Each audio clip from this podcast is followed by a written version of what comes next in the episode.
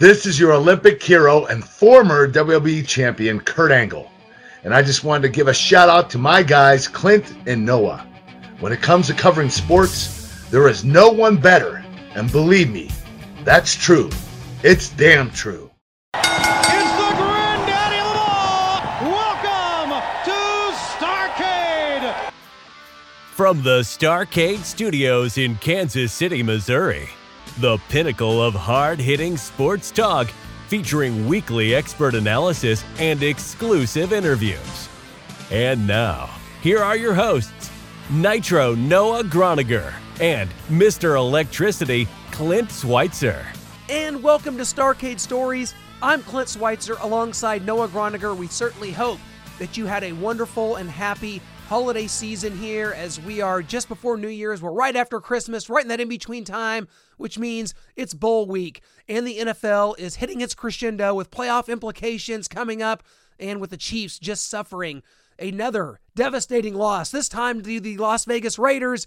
We felt we had to bring in some of the big guns. We had to bring in our good friend, the former CBS color analyst and Cincinnati Bengal. He's going to help us preview Chiefs Bengals it is none other than Solomon Wilcots. Solomon, welcome to the show. I don't know if you're still endorsing composure, but I sure the hell hope you brought me a doctor's note today, buddy.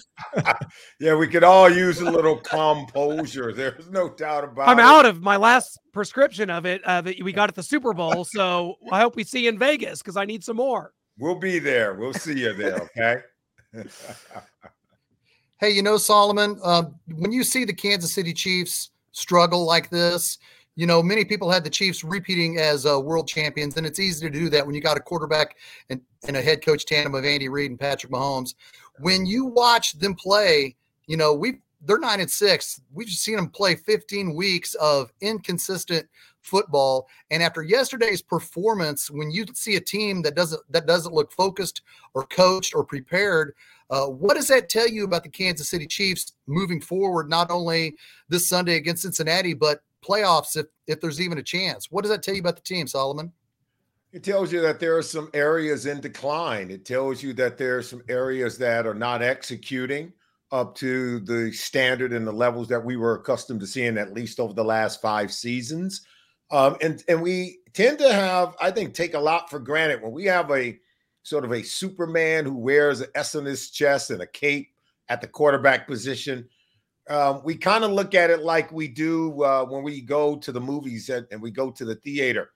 We think that guy, the quarterback, is like the leading man uh, in a film who's always going to win the day. And we forget that it's a team game, guys. We forget that the quarterback needs everybody else's help to do his job. And if you've got those other areas taken care of, now the quarterback can help elevate the team. But if you don't have those bases covered, there's going to be holes if you're dropping passes, if you can't protect your quarterback, if you don't have a run game that all of a sudden disappeared from Kansas City, the offense is going to struggle and hit some all time lows like what we're seeing currently.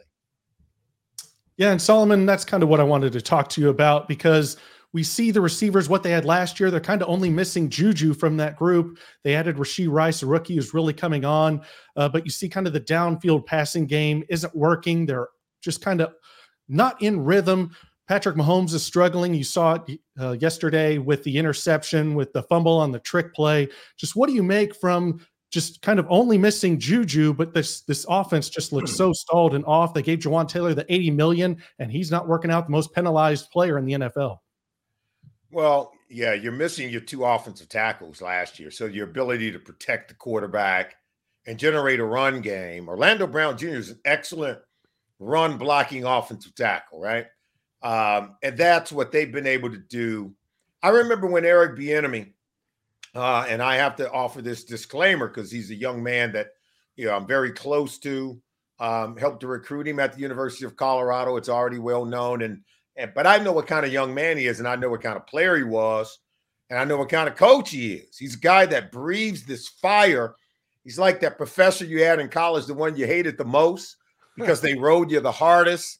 But at the end, you end up being more thankful to him for caring enough to kick you in the butt when you needed it, right? And ultimately was a difference maker in how you turned out.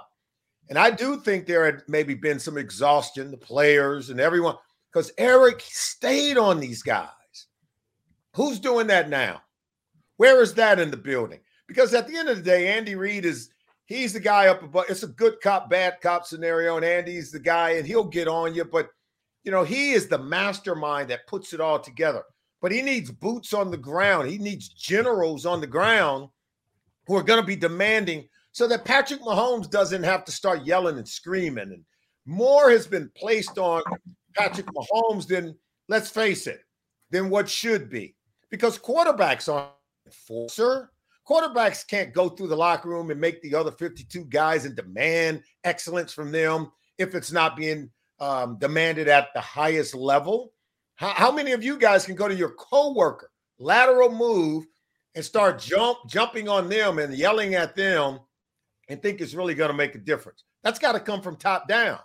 And so I think we're starting to see some pieces get out of order because those are acts of desperation because they're missing more than just pieces on the field. They're missing some overall pieces. We're speaking with uh, former CBS color commentator Solomon Wilcots, one of my favorites of all time. We got to know you a little bit at the Super Bowl last year in Phoenix, and I made the joke about the composure as that you've a uh, wonderful product that you're affiliated with. And boy, I need some Solomon because it seems to me like here in Kansas City anyway that the walls are closing in a bit. The Chiefs have kind of become that villain out there that everybody is loving to see this fall that's going on. Mahomes is losing it on the sidelines. Travis Kelce's throwing his helmet. We've had the Taylor Swift thing going on all year. This Chiefs team spent all off season on Saturday Night Live and in commercials on Jimmy Fallon and uh, at, at golf tournaments. I mean, does it just feel like that the wheels are coming off and that the distractions and the hunger from winning at the high level that they have is sort of at the root of some of this? You know, William Shakespeare once wrote, "Heavy is the head that wears the crown." uh, these these are the problems that comes with being successful perennially. When you've gone to five straight AFC Championship games, when you've won two of the last four Super Bowls, when you've won seven straight AFC West Division titles, um, you are no longer the hunter; you're the hunted, right? and and that that carries a certain responsibility. It carries a certain weight. And when in in the days of free agency, where you can't keep the guys that help you climb that mountain, you've got guys coming in the door who, oh, the mountain's been climbed. You're at the mountaintop. When they arrive, they don't know what it took to get there. Maybe they're taking it for granted of what's required to catch hundred balls a day. They, they don't understand what it's like to, to come in early and leave late and make sure that catching the ball, the rudimentary things of what we do, gets done automatically, whether it's pass protection, whether it's the run game, whether it's pass completion, whether it's coverage on the back end. Um, it's it's about the fundamentals, whether it's learning how to just line up without being off sides, right? Ooh. And those you take care of the small things, the big things take care of themselves. Andy Reid knows that. Uh, many of the coaches in that building know that, but there is a disconnect, and you're and you can't get back to winning at the level that we've seen at least over the last five years until you can take care of those things and those ordinary things become very automatic for you. Brian B. Shining, uh, welcome in, buddy. You're on with Solomon hey. Wilcots, and we were, hey. you know, just talking about fun things, Christmas, and yeah. did everybody have a great one? eh, eh. Look, my my my Lakers lost to the Celtics. My Chiefs lost to the right. Like both of the rivals win against my team. Listen, my Christmas was trash. You all know that. But that's why Solomon's here. Solomon's it's here to right. Help. Man, Solomon Wilcots, thank you for joining us right here on Arrowhead Allies. A pleasure to be with you. Look, man, it seems like um it, it seems easy uh, easy fix yesterday. All the Raiders were doing was playing coverage, coverage, coverage. They rushed no more than three to four guys on it seemed like every single play. So I'm like, man, run the ball. That's why Patrick Mahomes had 10 attempts. But is it mm-hmm. easy? Is it that easy of a fix in game to adjust to the Raiders playing three coverage, four coverage, two coverage in game uh, while while it's going on? Yeah, but you have to be committed, right? Um, the run game Man. is not something that happens in a moment. It's a, an accumulative effect. For instance, I don't know if you guys ever many of you guys have, you know, uh, the best tools money can buy. So you probably have a chainsaw. I was a kid and we used to go out and chop down, chop wood with with an axe. And if you ever chop down a tree, you remember it don't come down with the first blow, doesn't come down with the second blow, not even the third or the fourth. There's a time when you're wondering if you if it ever's going to come down, and then all of a sudden you strike it, and uh oh, you feel the tree weakening, and next thing you know, it's coming down. That's what running the football is like in the NFL. You've got to be committed when you take the first whack. You've got to be committed early so that you can rack up the accumulation of hits, uh, rushing attempts, where they begin to crack and where you now begin to see that. That's what the running game is. It'd be great if you can hit the first one good and now you generate some momentum. But typically in our league, it it, it does. It's an accumulative effect. I re- go back to 2017, and I remember uh, the Chiefs were playing in a playoff game against the Tennessee Titans. Mm. You have the league's leading rusher in Kareem Hunt, and he don't touch the ball the entire second half, and you lose mm-hmm. in the first round to the Tennessee Titans. Yep. Uh, Eric Bieniemy was named the offensive coordinator that offseason. I said, your job is to never, and I mean ever, let the Chiefs get away from running the football. As long as you're there, don't you let it happen on your watch. And he didn't. And that's how you go to five straight AFC title games because he would never let them get away from the run game. It's happening now. Now, I'm not saying that all of this is due to the absence of Eric Bieniemy, but it ain't a zero, guys. It ain't a nothing burger, right? You see what I'm saying? Mm-hmm. Yeah. So pay attention. Just pay attention. There are some missing things. And you've got the great head coach, but even great coaches need good lieutenants. They need good generals. They need boots on the ground, making sure that the small things are getting done every single day. One thing you may not like the guy, but he got your attention. He you had you had to respect him, and you did what he told you to do, whether you liked it or not. That way, when game time showed up, it got done, didn't it? So all the stuff that leaks out, oh, he's hard on the player. Well, sometimes players need him to be hard on. Right? The Washington Commanders that was leaking out, right? I know this. Sam Howell's playing better than he ever has. The offense playing better than they ever have, right? not a miracle worker, but he's going to get more out of you than you would give on your own. Mm. Michael, welcome in. You're on with Sullivan Wilcots, our guest here yep, yep. today. So, Solomon, you know, the Chiefs match up with the uh, Cincinnati Bengals this weekend. Um, you know, they're coming off of a, uh, a loss. Just what are the positives that you're seeing since the injury of losing uh, Joe Burrow? Um, and what will be the challenges for them uh, against the Chiefs this Sunday? Well, it's a huge challenge, right? Um, the positives I've seen is they went on a three-game winning streak, um, beating some really good football teams. All of those teams that they won against, the Jacksonville Jaguars were in first place at the time, and they played them in the AFC South. The Indianapolis Colts were tied for first place in the AFC South. Um, the Minnesota Vikings were knocking on the door um, are already in playoff contention with a playoff seed when they took the field against the Cincinnati Bengals. The Bengals fell behind in that game uh, and came back from 14 points down. They end up scoring 24 points in the final quarter and overtime to win that game. Mm-hmm. Now, what that tells me is that this is a team with a lot of character. They're, they've lost some players due to free agency, just like the Chiefs have. But imagine the Chiefs going out there without a Patrick Mahomes and with those losses the things that you guys have been mm-hmm. talking about today on the show. You know, it, it, that's when you find out who you really are. And I think the Bengals have found out that they've got some good players who are young in critical areas, but these are the growing pains that you go through. And I think um, sometimes you take you tend to recede and take a step back in order to get that growth that you want. You remember what it was like when uh, the Chiefs had already won their first Super Bowl, or the second, I should say, after beating the 49ers. And then they came back and played Tampa. And the offensive line going into that season, mm-hmm. or at least yeah. we know we knew it was a liability.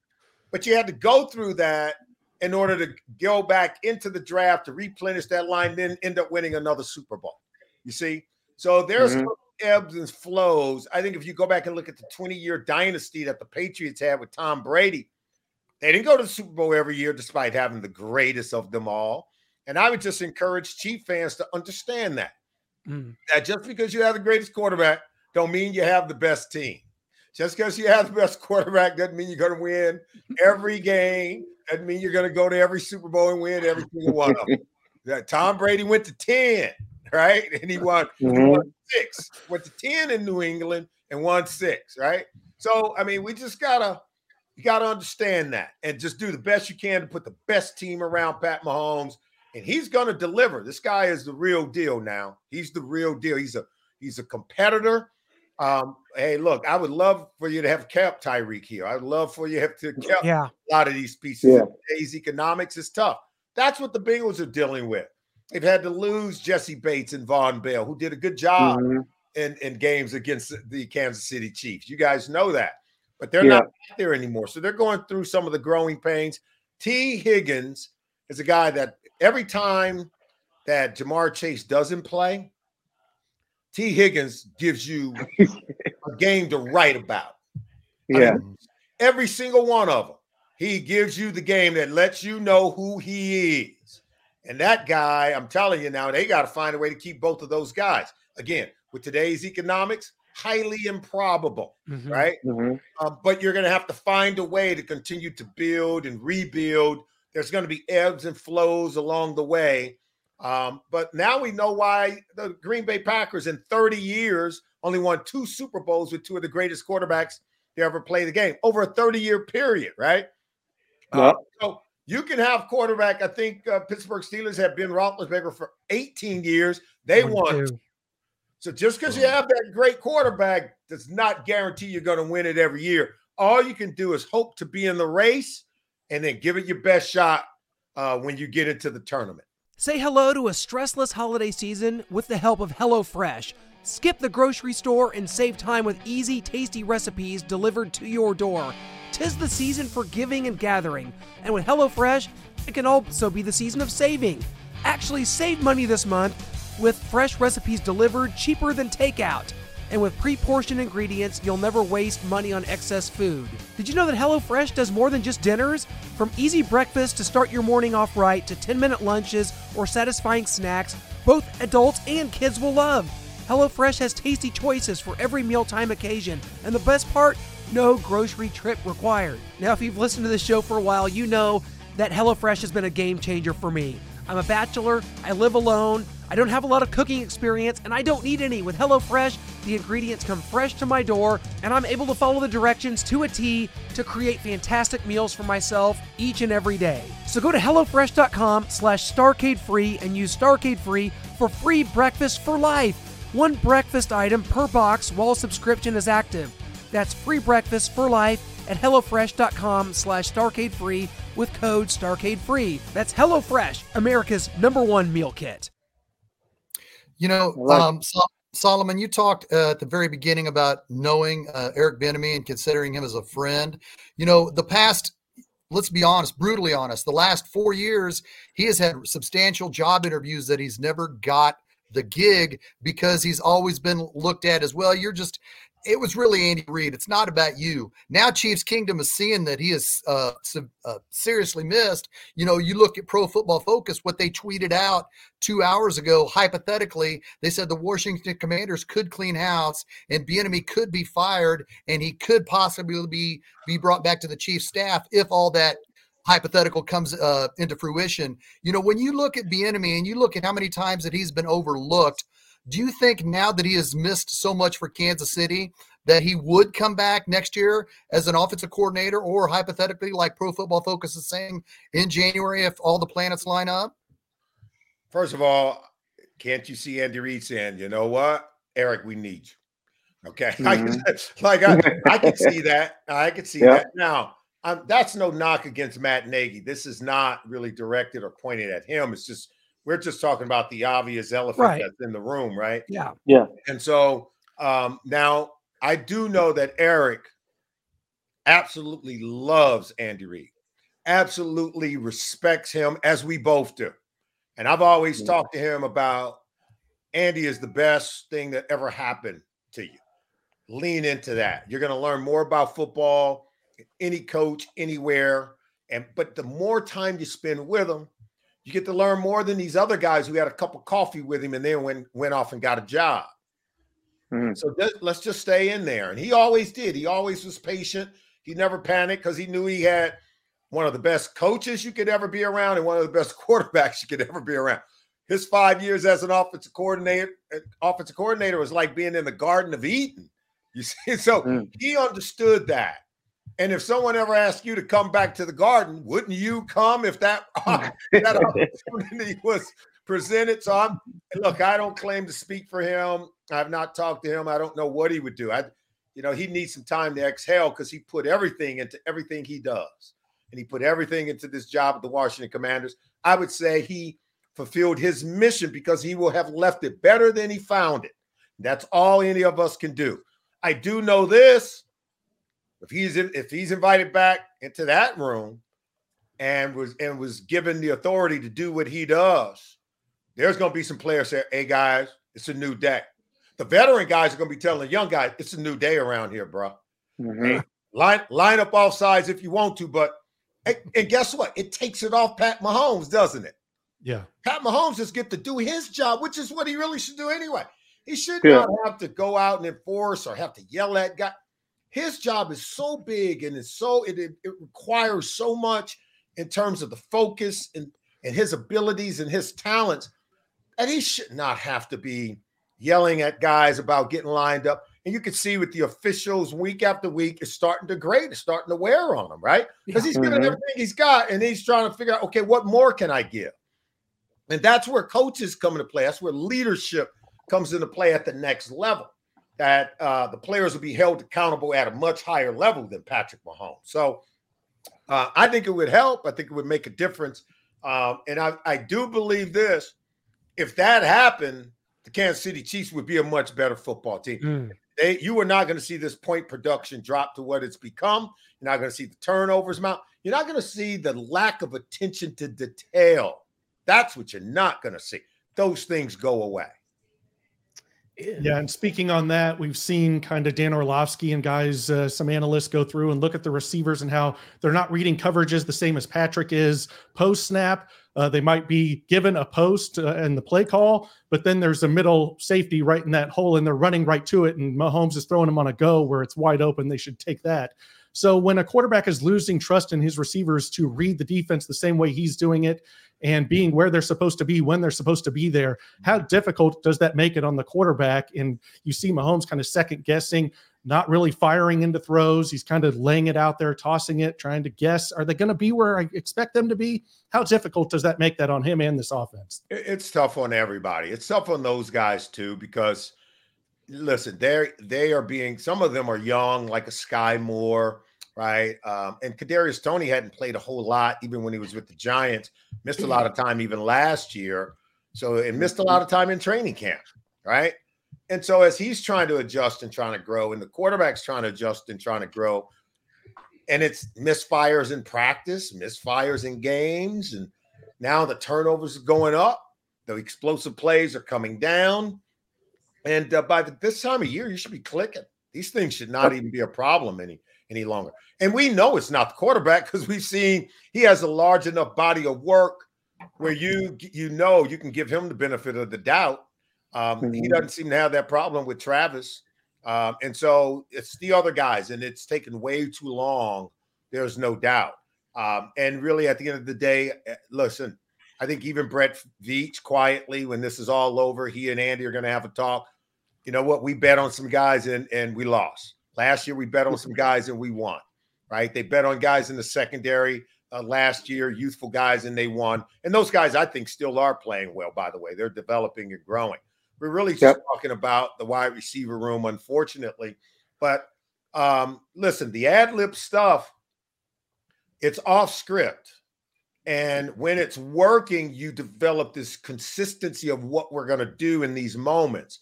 When it's not working, um, I can tell you right now, you never develop any concrete fundamentals. And now it really becomes even more precarious as the games get bigger and the moments, third down, red zones, those moments, those situational uh, moments become even more heightened. And uh, it's really about the players working it out with the quarterback.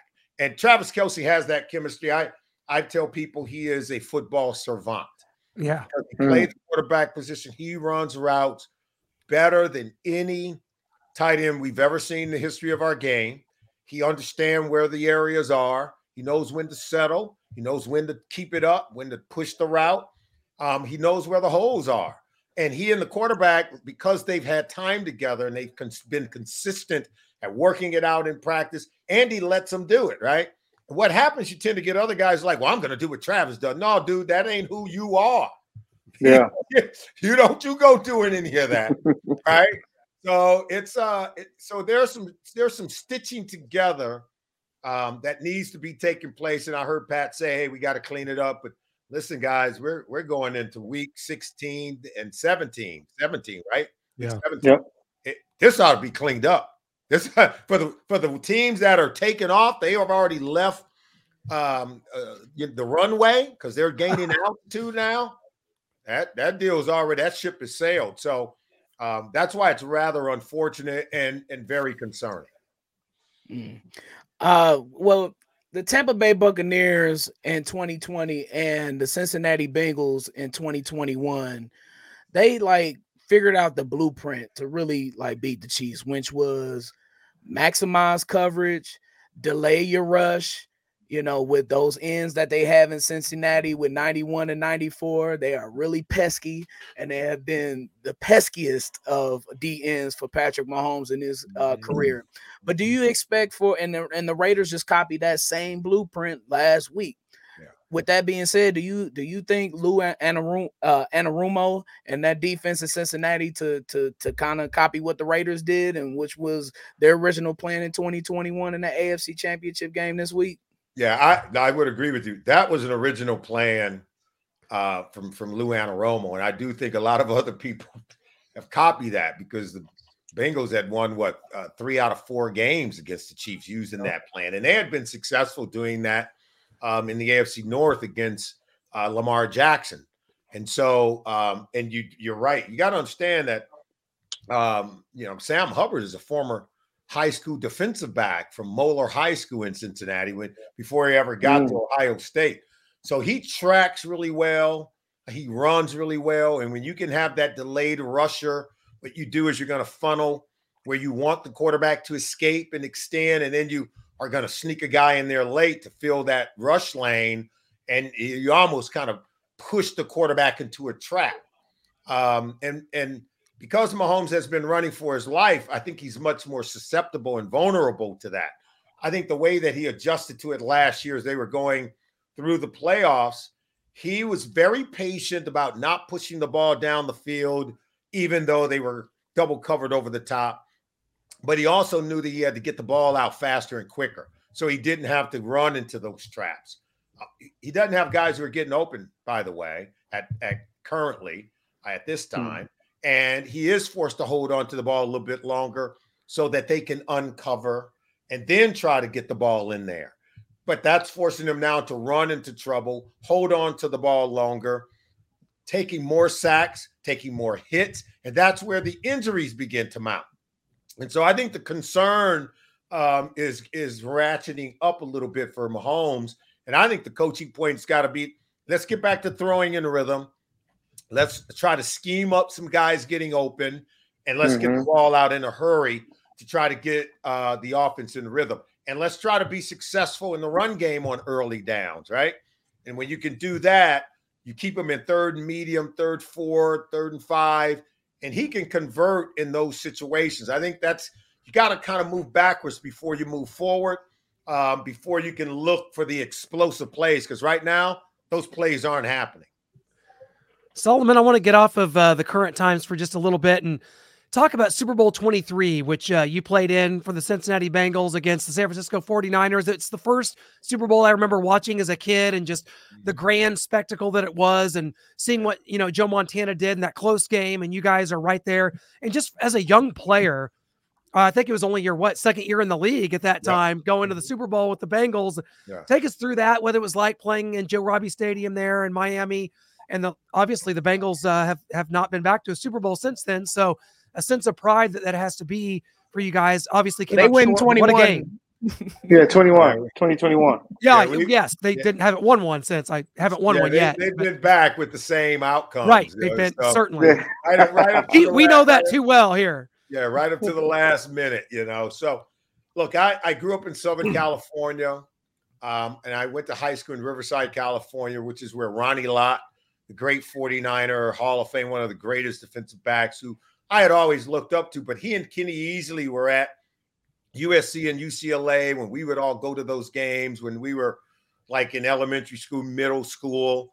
And uh, by the time we got to high school, and I went to the high school in the same area where Ronnie went, and we were fortunate because he came back and I remember while I was in college, he was already playing for the Niners. I already won a couple of Super Bowls, and uh, I was working at Sid Gilman uh, camp, and all these great coaches who would later become very famous. You may know them by the name of of uh, Brian Billick and Sean Payton and John Fox. They were all coaching in college at the time, and I remember being there with them. And I was a camp counselor, and Ronnie Lott, Marcus Allen, those guys came into the camp and they took me and a, and a high school teammate of mine out to lunch. Now imagine you're a high school kid, um, just going into college, and you know these guys are taking time to talk to you about what it's like coming into the NFL.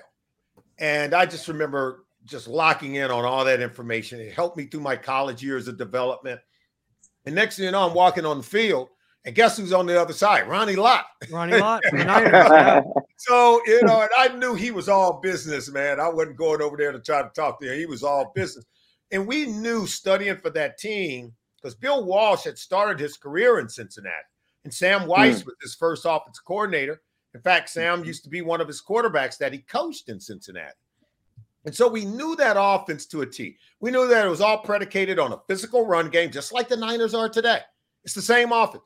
It was predicated on a physical run game, um, real timing and precision, fast off the ball, quick pass game, and you had to tackle in space. Because if you don't tackle them, everything is predicated on creating yards after catch, yards after contact.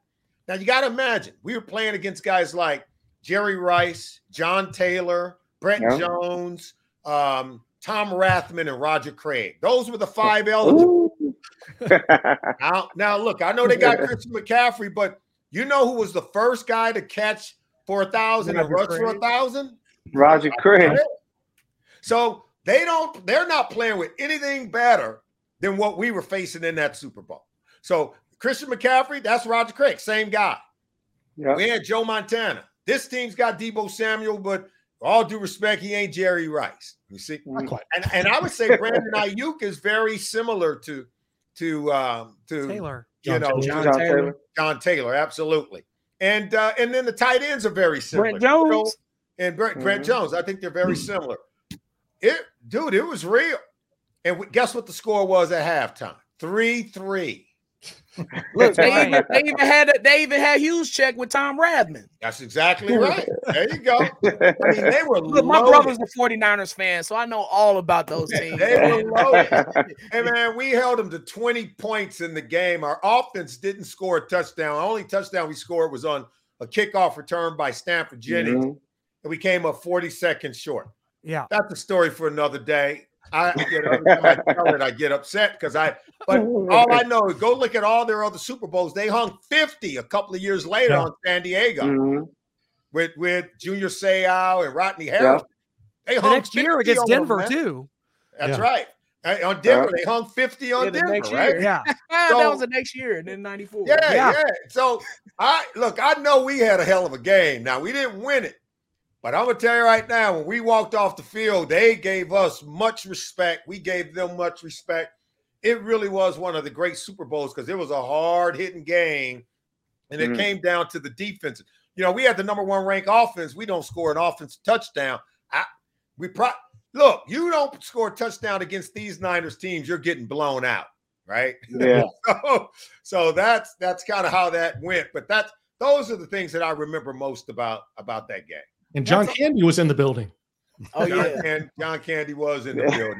It's almost- it's time I hear like- that name, I get I get pissed off. But sorry, yeah, he God bless his soul, right?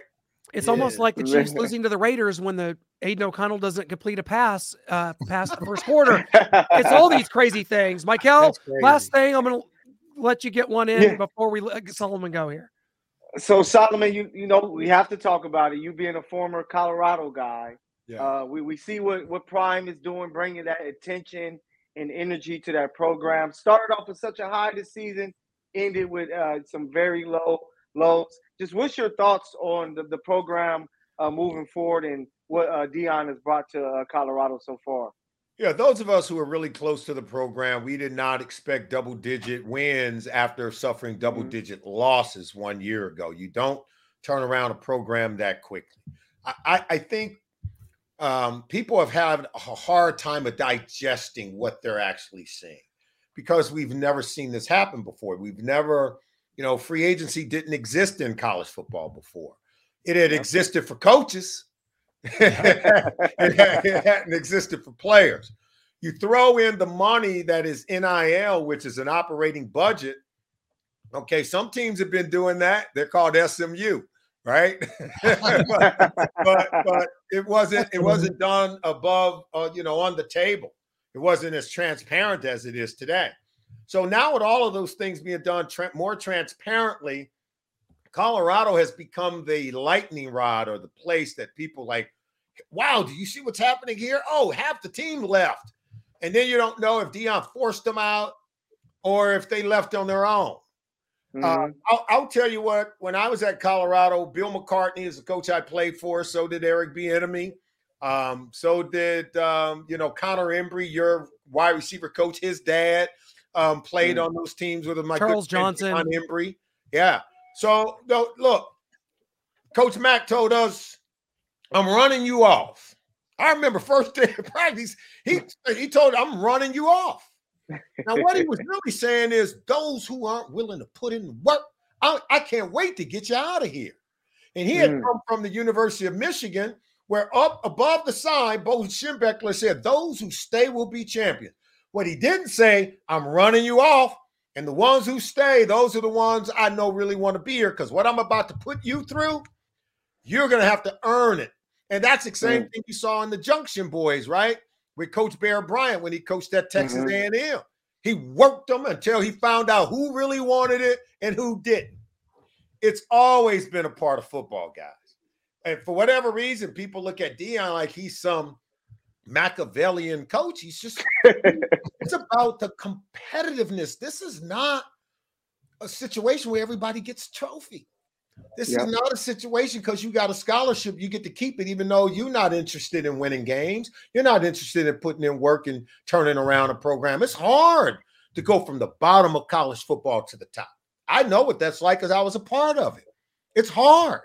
And, and a lot of people, I'm telling you, are not cut out for it. And you've got to create a system, just like you did, you would if you went and joined a top law firm or a top Mhm. uh, Fortune 500 or top 100 company. They're gonna give you 90 days to prove you deserve to stay. Okay, and and they're gonna send some people walking. It's just a matter of what group you're gonna be in. That's what we do every year at the end of training camp, right? We don't keep Mhm. everybody. We start off with 90, we finish with 53. And and and I think college is a good place to learn that. Now it should be done judiciously and fairly, but competition is a part of this thing. And if you Yep. create a scenario where there isn't competition, I'll show you a team that's going to lose 11 and 12 games because that's who Mhm. we were before Deion showed up. Yeah, and talking about that uh, with Deion Sanders saying you put in the work or you're not right here for Colorado. We had uh, Tim Grunhard, uh, former chief center, on uh, earlier this week, and he said if Marty was coaching this team, there would have Oh. been some players cut already to show we're not putting up with this any longer. Hey, Marty was my guy now. He and Carl Peterson, every time I came in to call Kansas City Chiefs games, the time I would spend with them, and you're right, man. Marty Schottenheimer, there's my guy, Kevin Harlan. Oh, what a Uh, group! what a duo! Oh man, we Yeah. missed you on Wow. CBS, Hey, let me tell you. dog. We miss you on there. I appreciate it. We had we had great times. We spent great times with the coach. And Marty was a guy that knew how football should be played. And uh, you had to be a tough, hard-nosed guy now to stick around. And uh, you were going to win games, and the other team was going to respect you. Um, but look, I, I'm a big admirer of Andy Reid.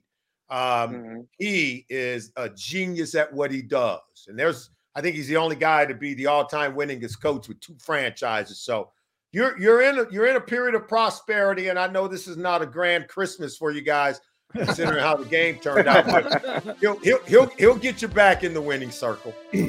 Solomon, it was a grand Christmas because we got to spend some time for you with you, man. Uh, yep. Cannot thank you enough for this. It was tremendous. We'll see you coming up here in Vegas uh, at Radio Row. We'll have to grab you. Bring your composure because by then I may need two or three bottles uh, for, from where we're heading right now, buddy. Uh, I'll bring some so for I'll bring some for everyone. Okay, thanks we gotta for having do this, me, guys. We got to do this again. Yeah, You're a blast. You. Great stuff, man. All right, all the best. Absolutely, appreciate you. It's an honor.